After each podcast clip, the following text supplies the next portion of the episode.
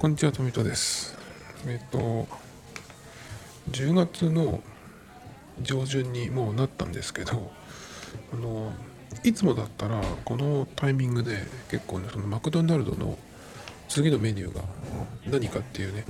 話をしてるはずなんですけど、今月はまだ、えっと、次が来てなくって、で、いつもね、その、今だったらその月見のシリーズをやってるんですけど、その時に、あの、プレスリリースっていうのを見るんですよ。Mac の公式ページの。で、そこに行って、プレスリリースを見ると、その新しいメニューの、なんていうのかな、その発表というか、がされていて、で、それがいつまでやる予定かっていう、まあそこはその、えー数に限りがあって限定商品なのでそれがまあ終わっちゃうとそのお店によって、えー終わっちゃうとそこで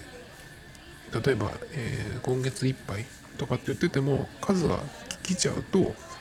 終わりっていうことなんですけど一応その期限っていうのが決まっていて、えー例えば9月だったら9月いっぱいとかっていう風になってるんですけど今回のその月見のやつは10月中旬とかってなってたんですよね。いつもだったら1ヶ月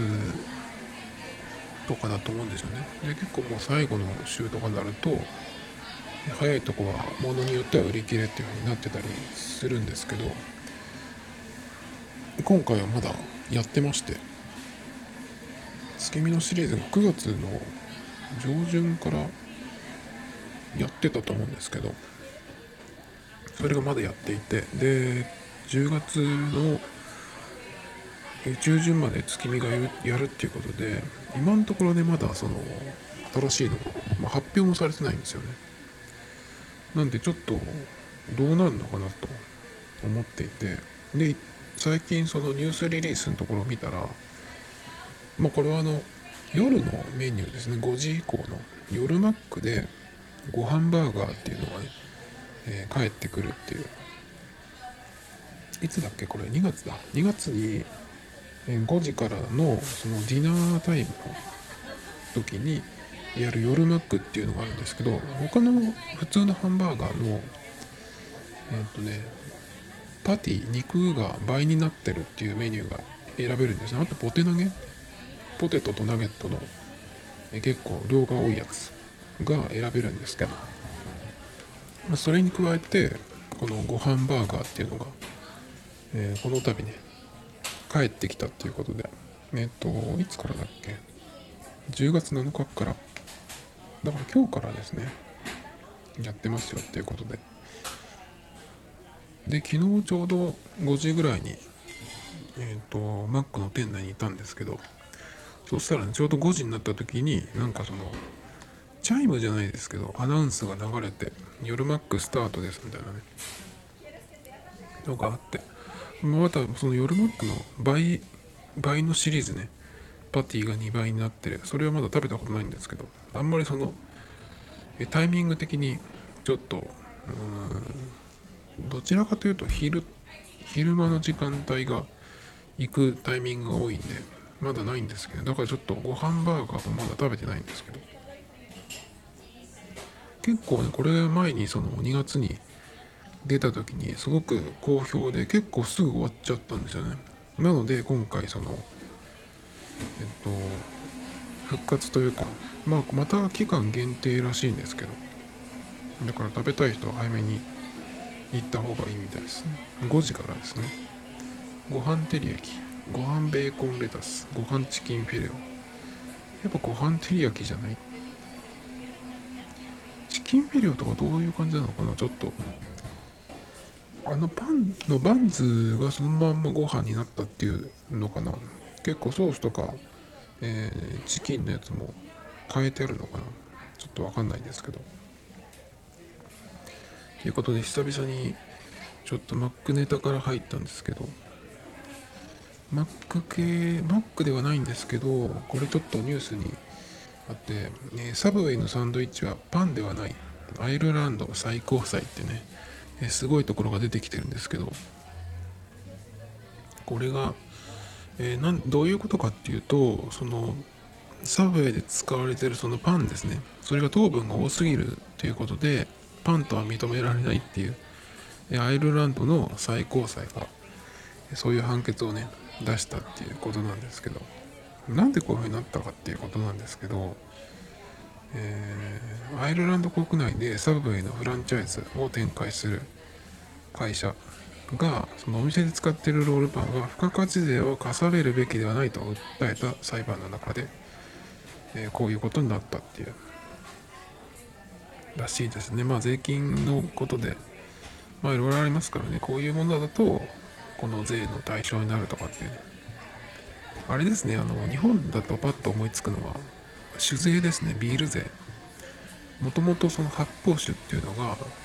ビールの場合は麦芽何パーセントとかっていうのがあるんじゃないかなその基準が。だからそれより下回るやつを作って、えー、発泡酒っていうのが生み出されて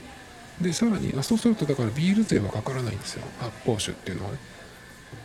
で発泡酒がものすごく売れるようになってその後だからビール税みたいに発泡酒にも税金がかかるようになって。でそこからさらにその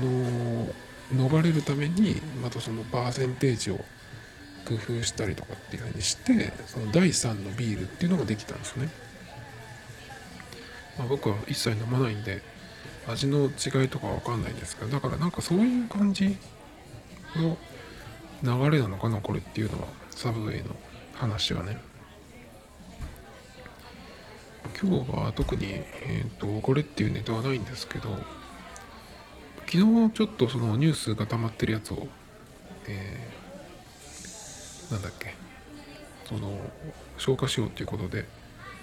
いろいろねやってったんですけどまだ結構残っていてその辺を消化していこうかなっていうことなんですけどあの今楽天モバイルを使ってるんですよ。え、ー、とギャラクシーの S10 にえこれはあの楽天モバイル版のやつをメルカリで買いました。ちょうどその探してたら状態のいい。その人が買ってえっ、ー、と iPhone から乗り換えたかったんだけどなんかやっぱりダメだったみたいで。なのでまあほとんど使ってないっていう感じですごくいい状態のやつが来たんですけど。いくらで買ったっけかな？6万円以下だったような気がするんだけど。結構安く買って。でそれ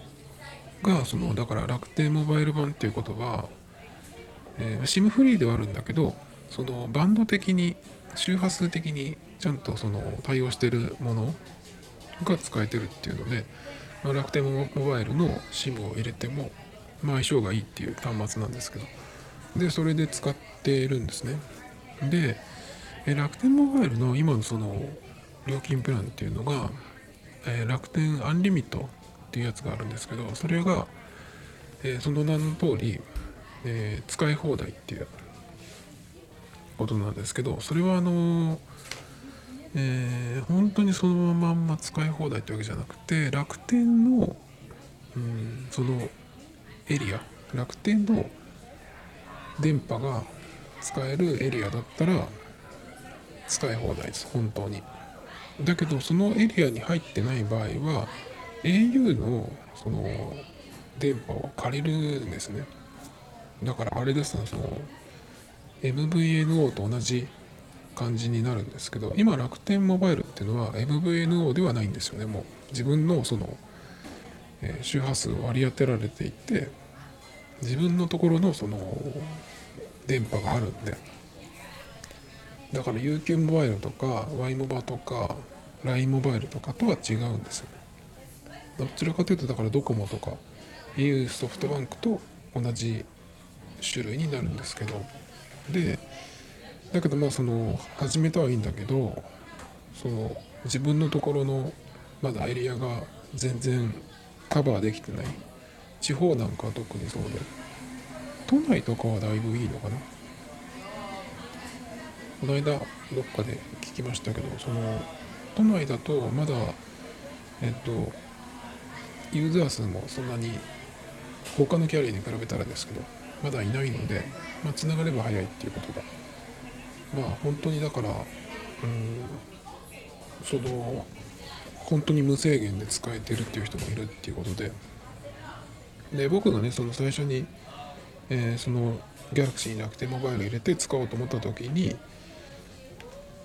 あのエリアを調べたんですよ。これはすごい分かりやすくてあの楽天モバイルのウェブサイトでも見れるしそれから楽天モバイルのアプリを自分のその携帯に入れてで今のその現在地からその見るっていうのもできてでその楽天モバイルのエリアに入ってるとその地図が濃いピンクになっていてでそれ以外、え、au の、うん、電波が使える場所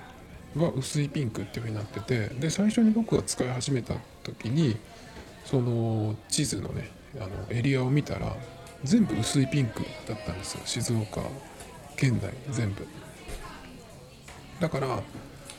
え、ー、とまあ楽天のその電波を使うっていうことはできなくてだから、まあ、いつになるか分からないんですけどまあその時はねだから au の電波を借りるっていう仕組みになってるんですけどその場合は1ヶ月5ギガまでなんですね。だけど僕が今までそのいろんなそのプランで使ってきて今は au がメイン回線なんですけど au の方はえっと無制限プランを使ってます。でテザリングが30 30ギガまでかな。で、えー、その無制限で使ってるんですけどそれまでそれにするまでって結構1ギガも使ったことがあるかな。1ギガもあるし3ギガとか5ギガとか。あとは20とか30のも使ったことあるんですけど結構その行く住む場所によってとかね使うその頻度とかでたまに変えるんですけど僕の場合は固定回線とか YMAX を持ってた時は3ギガで十分っていう感じでしたね。1ギガだとさすがにちょっと足りなくなっちゃうかなっていうことがあるので、まあ、僕の使い方だと3ギガで十分かなっていう感じで3ギガでも余るくらいだったのでなのでその5ギガだったらねしかも iPhone が au のその無制限のプランで使っていて、えー、あるっていうことでだから余裕だろうと思ってその楽天の回線で、えー、Galaxy の方でね動画を見るとかあとはなんだって、えー、なんかゲームをやるとかっていうこともないしもともとね。それからだから大きいものをダウンロードするっていうことはもちろんないですね。で Apple Music を楽天モバイルの方でも使ってるんですけど楽天モバイルの方っていうか Galaxy の方でね。でその場合はうんとまあ普段音楽 Apple Music 使う時は iPhone で使うんですけど iPhone で au の回線で使うんですけど楽天の方でも使ってみたいなっていうことで、えー、とちょっと試しにやってみようと思って使ってたんですけど Apple Music はあの、オフラインで聴きたいやつを端末にダウンロードしておくっていうことができるのでなのでちょっと車の中で聴きたいなとかあとまあいろいろ試しにうんダウンロードしてみようっていうのをやって結構ダウンロードしてるんですね。プレイリストごととか。でそれが結構もう快適にできてるんで、Wi-Fi のある場所で、Galaxy の方に Apple Music からオフラインで弾けるようにダウンロードしたりとかっていうこともしてるのでもうそんなにだからうんとギガを使うことがないんですね。で先月のえっとね10日かそのぐらいから確か開通してだから約20、20日くらい使ったんですけどそれで、えーと、どのくらい容量使ったかっていうと,、えーと、1ヶ月に1.64ギガでしたね今見たら。そのえっ、とギャラクシーで楽天の SIM を入れていって au の回線を使って通信した容量が1.64ギガ。だから3.3ギガとかはまだ余ってるっていうことでしたね。だからまあ月始めから使ってもまあおそらくそんなに変わらないと思うっていうことで。だから5ギガで十分だったんですね。でその去年の去年じゃないその先月9月のその使った通信量はそれが全部じゃなくてあの楽天の回線を使っていたところもあったんですよ。その楽天モバイルのアプリで利用状況を見ると、えー、どっちの回線を使ったかで国内か海外かとかってそれも細かく見られるんでどういうふうにどういう状況でねどこのあの電波を使ったかっていうのが出るんですけど。でそれで楽天の回線も使っていたっていうことになっていて。だから僕がその使い始めた使い始める前使い始めた時にそのエリアを見た時には静岡県内は全然楽天の楽天モバイルのそのエリアはなかったはずなんですけど。だけど9月のうちに結構できたみたいで今見ると結構もう、まあ、全部じゃないですけど、まあ、駅とかはまだなんだけどうんとちょっと外れたところとかそのどういうふうにその基地局を建てていってるのかどこからやるっていうふうにやってるのか分かんないんですけど駅はまだダメなんですよ。確か。だけどそのいわゆるその中心街の、うん、ところ部分的に使えるところがあったりとかして。でえっとうちは今住んでるところはギリギリあのそのエリアじゃないんですよね。でそのエリアをね、えー、楽天の楽天モバイルのそのアプリから見るときに現在のそのエリアっていうのとそれから今の、えー、今月末だから10月末までにはこのエリアが、えー、ていうのその入りますよっていう予想というか予定のエリアも出てで今年中とかっていうなんか3つぐらい見れるんですけどでね結構もう10月末までに、え、ここが使えるようになりますっていうエリアも見ると結構だからその一気に広くなってですね。まだまだまあ全部じゃないですけど、まあ、静岡市のその駅周りとか割とね駅周りはまだ後なんですけどこの10月で結構カバーされるんですけど9月のその時は、まあ、駅はまだでそのもうちょっと周りから攻めてるっていう感じなんですね。でも10月末でもまだうちのところはちょっとギリギリ。だから、えっと、その回線チェッカーっていうアプリがあるんですけどそれで見ると今どの電波を掴んでるかっていうのが見れるんですね。でその楽天モバイルのアプリでエリアを見てここに行けばその楽天の電波をつかめるなっていうところに行ってそこに行った時にその回線チェッカーっていうアプリを見るとちゃんと、え、楽天の電波を使ってるっていうのが分かるんでそこだとねその回あ容量も気にしないで使えるんですよ。で早いです。全然早い。全然早いっていうのはおかしいけど au より早いかもっていう思うことが結構ありますね。まあその電波状況がいいのかまあ、さっき言ったみたいにその他のキャリアに比べるとまだそのユーザー数が少ないのかっていう。それとまあ都内とかだと分かりませんけど静岡市の場合だとまだそんなにいないのかなっていう気がしますね。あの街中に一軒小さい楽天モバイルのお店があるんですけどいつもそこ通ると誰かしらあのお客さんがカウンターに座ってるんでだから毎日のように契約に来る人がいるのかなって思ってるんですけどでもまだまだ余裕なのかなと思いますね。まあ1年間無料ってかなり大きいんでね。でえっ、とだからまあ街中とか駅周りがもう大体10月で、ね、カバーされるってことでもう年内にはだから結構不便なく使えるようになるのかなっていう気がしてるんですけど。でもうちのうちの部屋はなんかねまだちょっとその間に入ってるというか。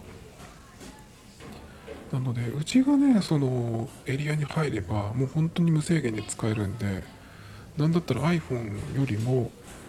使うんじゃないかっていうテザリングもこっちにした方がいいのかなとかちょっと思ったりしますけどテザリングがその有料なのかオプション的になってるのはちょっとそれはまだ調べてないんですけど。それでえっと今日見つけたあ今日っていうかそのストックしてたネタの中にこういうのがあってあこれ今日見つけたやつかな？えっと Engadget 日本版の記事なんですけどこれはあのジャーナリストの人の記事なんですけど大逆転は無理、えー、楽天モバイル 5G にがっかりした理由っていうことで、えー、9月30日に楽天モバイルが 5G のサービスを開始したっていうことでこの、えー、記者の人かな？は、えーと、その 5G 楽天モバイルの 5G に対して割とその期待をしてていたみたいなんですけどエリアがね全然狭くてっていうえー、ちょっと、えー、期待してたよりはがっかりだったよっていう話だったんですけどなぜねここの人がそんなに楽天モバイルのその 5G を 5G に期待してたかっていうことが書かれてるんですけどそれでねその僕が今静岡市で使ってる、ー、ことにちょっとつながるんですよ。この記事がね。でこの人が何をその期待してたかっていうと、えー、まず楽天モバイル今のその 5G じゃなくて 4G のことに関して言うと 4G の場合はやっぱりその基地局が少ない、まあ、エリアがねその全然カバーできてないっていう現状もがもうもろにそうなんだけど。で他のその3キャリアドコモ au ソフトバンクに比べると10年遅いっていうふうに書かれていてまあ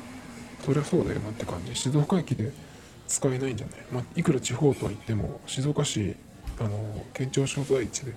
新幹線ものぞみあんまり止まらないですけど一応止まるんで。そうするとまあ10年遅いっていうのはまあそうなんだろうなっていう。ところなんですけどこの方が期待してたっていうのはその 4G では弱いえー、それだけ遅れてるけど 5G に関してはどこのキャリアも今こう増やしていってるところなので、まあ、4G からその 5G にみんながこうユーザーがね移行すればその 4G だったら全然遅れてるけど 5G だったら並べるんじゃないかっていうような期待もあってね。でしかもその 5G を本当は6月に始めたかったんだけどまあいろいろあって遅れたっていう。で9月30日に始めたっていうことなんですけどその時間があったけれども結局、えー、蓋を開けてみたら全然エリアが狭くてっていうことでがっかりしたっていうふうに言ってたんですけど。でこの中のこの文章の中に出てくるんですけどあの 4G の場合は今その楽天モバイルは始まったばっかりなので始まったばっかりって言ってもあれですね。その、えーアンリミットのプランが始まる前からもっとこうなんだっけあの楽天ミニっていうちっちゃい端末を出して出し始めた時もそうですけどあの辺からそのユーザー獲得してってるわけなんで今でも100万くらいみたいですねまだ。で 4G の場合はその楽天にとってはですけどえっ、ー、とあれです。あの周波数帯もあるのでそのユーザーが増えれば増えるほどその遅くなる。っていう、えー、ちょっと困ったことがあるっていうふうに書かれていてなのでその 5G の方に行けばでその 4G のねうん 4G でその進めていく、えー、弱いところが、まあ、気にならなくなるみたいな、まあ、そんな話が書いてあるんですけどでこれを読んでえ、ー、とまあ静岡市というか静岡県というかでどのくらいそのなんだろうなその楽天のモバイルのユーザーが増えてるのかわからないですけどどのくらいになるとそのこの回線では遅いっていう風になってくるのかなってちょっとそれが、えー、これをこの記事をね読んで初めて知ったんですけどちょっとこれそのまんま読んじゃいますけどえっ、ー、と楽天モバイルが持つ 4G 用の周波数は 1.7GHz 帯の 20MHz 幅だけで他社よりはるかに帯域は狭くなります。そのためピークレートも 256QAM と 4×4 MIMO に対応する端末で 400Mbps、えー、で 256QAM などに対応していない場合は 150Mbps に低下します。この辺がちょっと初めて、えー、聞いたことなんで、まあ、自分が持ってる端末がどうなのかってちょっと調べておかないと思っていうとこなんですけどえ楽天モバイルはエリア拡大を急いでいるもののユーザー数が増えれば増えるほど帯域が足りなくなるジレンマを抱えています。他社のように 4G でキャリアアグリゲーションして容量を増やそうと思ってもそれが難しいというわけです。となるとエリアと容量を同時に拡大するにはすでに過去の規格になった 4G より 5G に注力した方が合理的ですっていう、えことですね。あのねえっ、と楽天モバイルの SIM だけを買ってその適当な SIM フリーの端末に入れて使ってる人でもう全然繋がんない遅いって言ってる人がいたんですけどなんかそのネットでいろいろ調べた時に多分この辺がその引っかかってるんじゃないかなと思うんですよね。だから僕はその楽天モバイルが出したのを買った人から、えー、メルカリで買ったんですけど。ちょっとねこれを読んでうんまあ都心じゃないから大丈夫じゃないかなと思うんだけど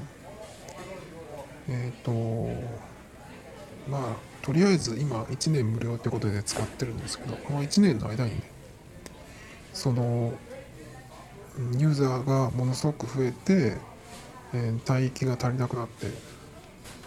遅くなる。っていうのはちょっと、えー、ないといいなと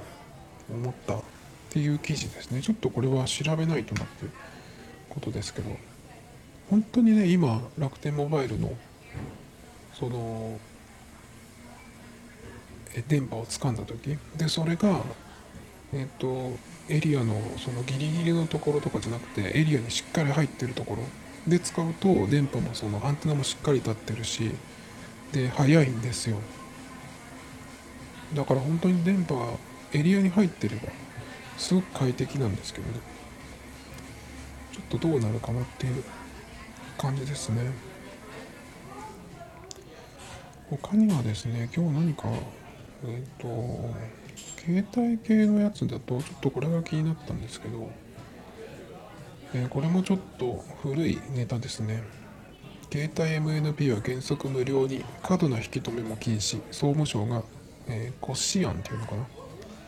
え総務省は8月27日に開いたモバイル市場の競争環境に関する検証のワーキンググループで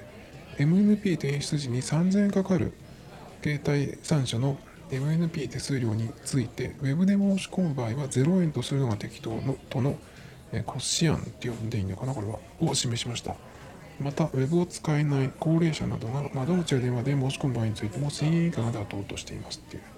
あれですねあの2年契約を解約する時のその手数料が今まで約1万円だったんですけど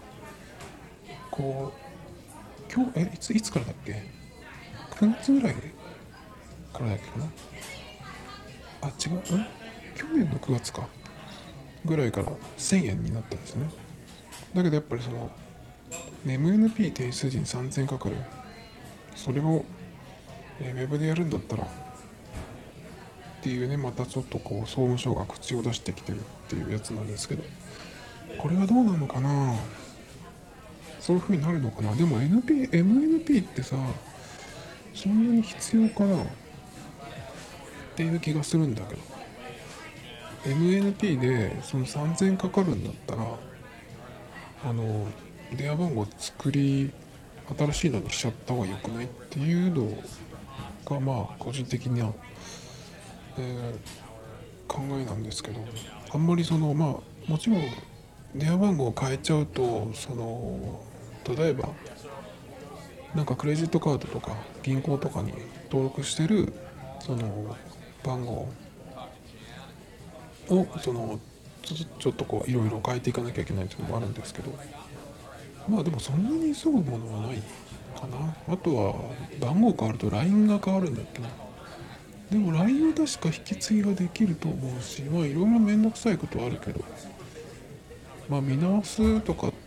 ていうのも含めてたまにはやってもいいかなとは思うんですけど。それよりさあの MVP 提出ってみんながいるわけじゃないじゃん。意外と電話番号変えてる人って少ないんだよね。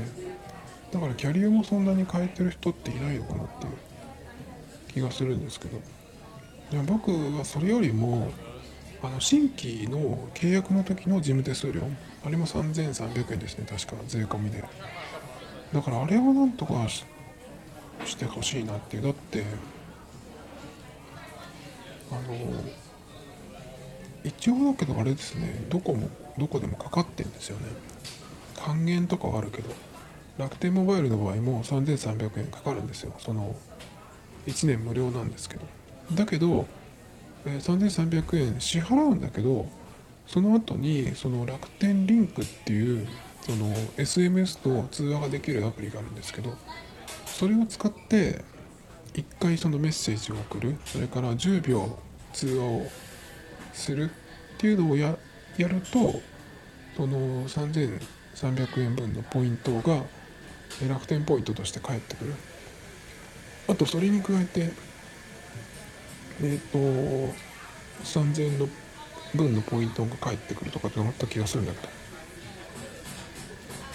だからねその楽天モバイルでもその事務手数料っていうのはかかってるんですよ。で他にその事務手数料がかからないようにできるってやつもあってそれはあの Amazon で UQ モバイルとか Y モバとか LINE モバイルをあの申し込むとそこで申し込んだ後になんかコードが送られてくるんですよね。でそれをウェブから申し込む時にそのコードを打ち込むと、えー、事務手数料が0円になるとかっていうやつなんですけどあれってどうしてもいるのかな？だってそのお店でやってるのとやっぱ違うわけじゃないですか。その何かしらその手数料っていうのがかかるっていうのは分からないではないけどそれが一緒っていうのはちょっとななんかなっていう気がしちゃいますけどねやっぱり。だからその MNP の提出手数料よりかはその元のやつ元のやつっていうかその新規の事務手数料はなんとかならないかなっていう気がするんですね。この間もその今は結局 au とその楽天モバイルで2回戦持ってるんですけどそれをやる前にえっ、ー、とまあ Android を持つっていうのは考えてたんですけど au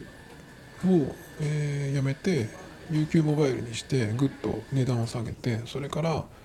えー、まあ、楽天モバイル。楽天モバイルとは考えてなかったけどまあ何かしら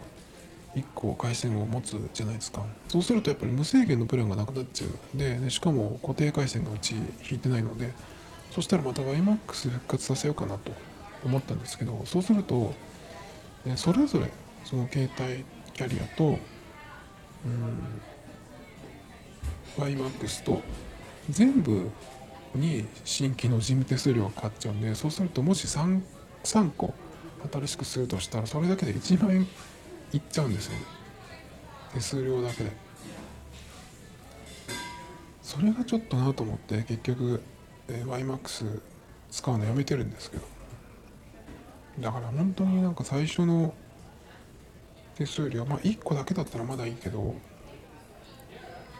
いくつかねその入れ替えてとかって考えるとそれが結構なんか嫌だなっていうそんなに1万円とか変わるからね。手数料だけで。だからそっちをなんとかしてほしいなっていう気がするんですけど。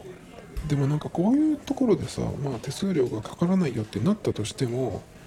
なんかその分の結局売り上げ売り上げなのかえっ、ー、と本当にこれが必要な費用として払ってるのかわからないですけどそれがなくなっちゃうわけじゃないですか。そしたらその分をどっかで取らないとっていうふうになってくると思うんで結局は値段が変わらなかったりどっかに変な料金が発生するとかね。っていうのは考えられますね。そして他にはですねあそう。この間なんか服装のことを考えてた時に秋のファッションの話をしてた時に、えー、夏の格好結局もうこのこの1週間とかでちょっとこうようやく、えー、半袖だとちょっと涼しいというか寒いかなっていう風になってきたんですけど結局だから9月終わりぐらいまでは夏の格好みたいな感じじゃないですか。そうすると秋のファッションってどのぐらい着れるよっていう話をしてたんですね。で、まあ、12月とかになったらさすがにコート着て、えマフラー巻いてみたいな格好だと思うんですけどそうなるまでの間9月じゃないやその秋のファッションなんか買ってもどのぐらい着れるか分かんないじゃんねっていう話をしてたんですね。でえっ、とその僕が住んでる静岡市ではその秋に毎年11月のその頭の連休のところで大道芸ワールドカップっていうのをやってるんですけどその写真とかがあるはずなんでそれを見てその時期にみんなどういう格好をしてるのかなっていうのを見てそうすれば、まあ、9月まではまだまだ夏っぽい格好してるけど10月11月ぐらいにまあまだこっから数えても1ヶ月ぐらいの話ですけどどんな様子かなっていうのを見ようと思ったんですね。でその大道芸のワールドカップっていうので、ね、検索して、まあ、画像検索とかすればそのお客さんの様子とかが出るかなと思って、え、検索したんですがそしたら大道芸ワールドカップまあ当たり前っちゃ当たり前ですけど今年中止なんですね。あれはずっとその屋外でほぼやってるんですけど会場の3密回避3密回避困難で決断史上初っていうことでまあそうだよなってまああれはあの屋外とは言ってるけどすごく近いんですよねそのお客さん同士が。最近プロ野球とか J リーグのあのお客さんが徐々にこう戻ってますけどあれびっしり入れた時よりも密な感じがする。席があるわけじゃないしね。1992年の初開催以来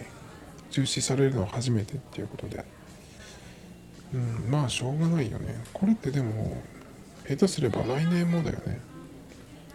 マラソン大会でさえ中止になってるからね。実は早々と次の来年の3月とかのえっ、ー、とマラソン静岡のもうとっくに中止になってるんですよだからその見通しが立ってないっていうことなんじゃないかと思うんですけど季節的にもそうだと思うんですけど寒い時期っていうのもあるし。だからこれもしかしたらいついつできるのかわからないですよね。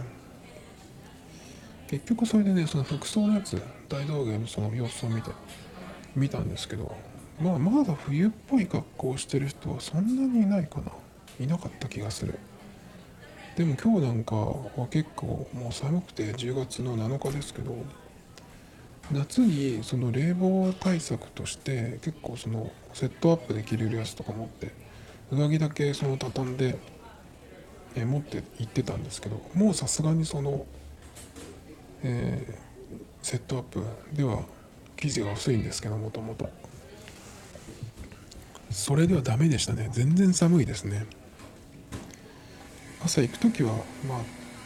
あ暑いってことはないけどあったかいんですけどもうちょっと無理ですねだから意外にまあ1ヶ月もないのかな春より秋の方がやっぱ短い気がしますね洋服関連で次ユニクロジル・サンダーとのコラボプラス J が今秋復活。ということで、えー、ジル・サンダーとねコラボレーションこれいつだっけ？2009年から11年の 5, 5シーズンにわたってやってたってことで僕もなんかいろいろ買いましたね。白シャツとかいろいろ買った気がします。忘れちゃいましたけど。えー、それでそのプラス J ってねっていうのが、えー、この秋ね復活するっていうかこの秋って言われてももう秋なんだけどいつやるのかな。秋冬物としてそのコートとかも含めてやるつもりなのかな。そうなると10月の後半後半中旬あたりかな。っていう感じでちょっと気になりますけどね。他には、えー、これ。豚組しゃぶあん閉店延期。実験店舗豚組しゃぶあんベータに。ということで、えー、これがですね10月末の閉店を発表していた豚豚組しゃぶあんについてオーナーの中村仁さんが閉店を1年延期すると発表した。ということでこれなんでこれ取り取り上げたかっていうとこの店行ったことないんですけどツイッターが結構日本で盛り上がった頃僕も結構毎日全く知らない人と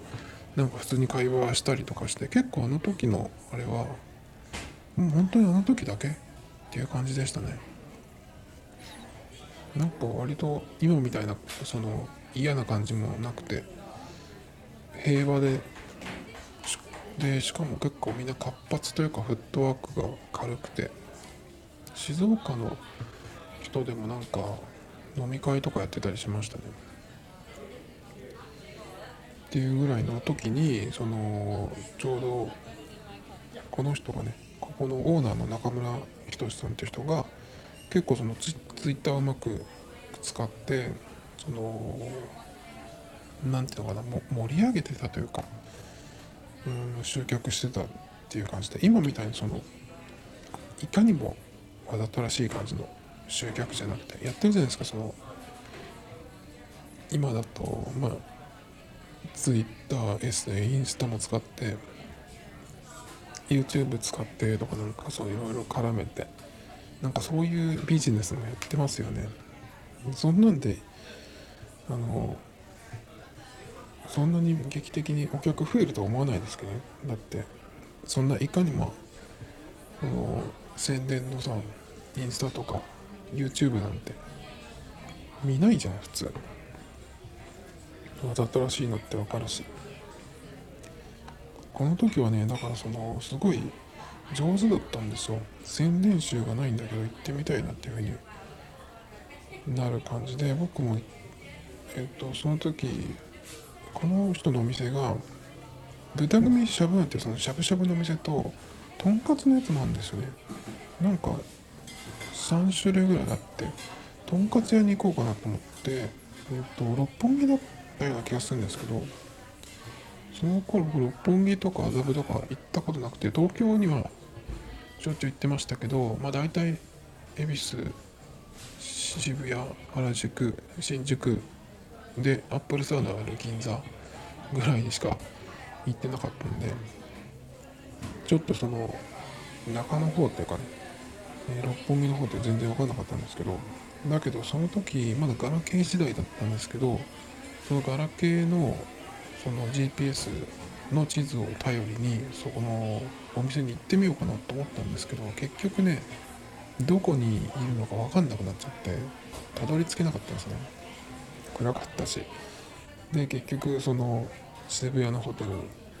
え戻ってなんかねコンビニかなんかで買って部屋で食べたとかっていう最悪な感じでなった気がするんですけど。そんなことがあったなっていうのがあったんでちょっとねこれを取り上げましたけど。えー、まあどうってことはないんですけど。他に他にはねえ、っとあこれここのポッドキャストでたびたび取り上げてきてたあの聖園女子学園っていう浜松にある女子校ですね、えっと、中高一貫の女子校でえっと結構厳し厳しめというかしっかりしている学校だと思うんですけどここがそのコロナになって学校がお休みになったりとかっていうふうになった時にかなりねいち早くそのオンラインの授業に移行したりとかっていうのがあってでなんかあのそのスピードがねすごいなと。思ってオンラインで授業オンラインの授業に切り替えますって言ってもまず学生生徒もねそうだけど先生もそのいろいろ対応しなきゃいけないじゃないですか。だけど本当に早くてここの学校だからその夏休みに入るのも多分通常と同じ。結局だからその普通他の学校が1ヶ月とかお休みになってた時にオンラインで授業やってたんでその遅れてないんですよ。でそんなこの学校がその今今年の学園祭をオンラインでやるっていうことでね、えー、どういうふうにやるのかなと思ってすごい、えー、注目というかしていたんですね。でもうやったらしいんですけどで学園祭をオンラインでやるってどういうことかなと。思ってその何て言うのかなその発表その普段やっていることまあ研究みたいなやつかなとはって思ってたらまあ結局そういう感じでそのクラスとかによが、えー、まあ、プレゼンみたいなのをそのオンラインでやってっていうようなことらしいですね。まあだからうんそんなにあの予想通りだったというかね。まあ、こういうことをやってる学校がそんなにいないと思うんでかなりそういうのやってる人にとっては寄ってる学校とか先生にとってはねそのいい見本になるっていうことかもしれないけど関係ない外部の人間としてはねちょっとあそんな何て言うのその真面目なやつだけなんだと思って。オンラインで学園祭学園祭ってやっぱそのなんか売ったりとかさそういうのも結構あったりすると思うんですけど。なんでそのさっき僕がこのオンライン学園祭のやつを見て、まあ、予想通りだったっていうふうに言いましたけど、まあ、僕が考えてたのは学園祭なんでやっぱりお金稼ぎたいじゃないですか。だからそのせっかくあるその JK ブランドを使ってねうんあれやったじゃないですか。そのいわゆるステイホームとかって言ってた時期にそのキャバクラとかができなくなっちゃったんでオンラインでやって結構稼いだっていう人がいるっていうやつ。だからあれみたいなやつをそのオンラインでやってさえー、ショショールームかわかんないけど、ズームとかなんか使って、その投げ銭システムとかもあるわけなんで、そうしたら結構稼げたかもよ。地方の女子校とはいえ。誰か、何人かいるでしょう？だって、その、あの、お金になる子。その子をさ、あの、そのまんま出すのか、もっと加工して出すのか分かんないけどやっぱりせっかくのその、えー、JK っていうかけ肩書きがある時に、うん、しかもオンラインだからさ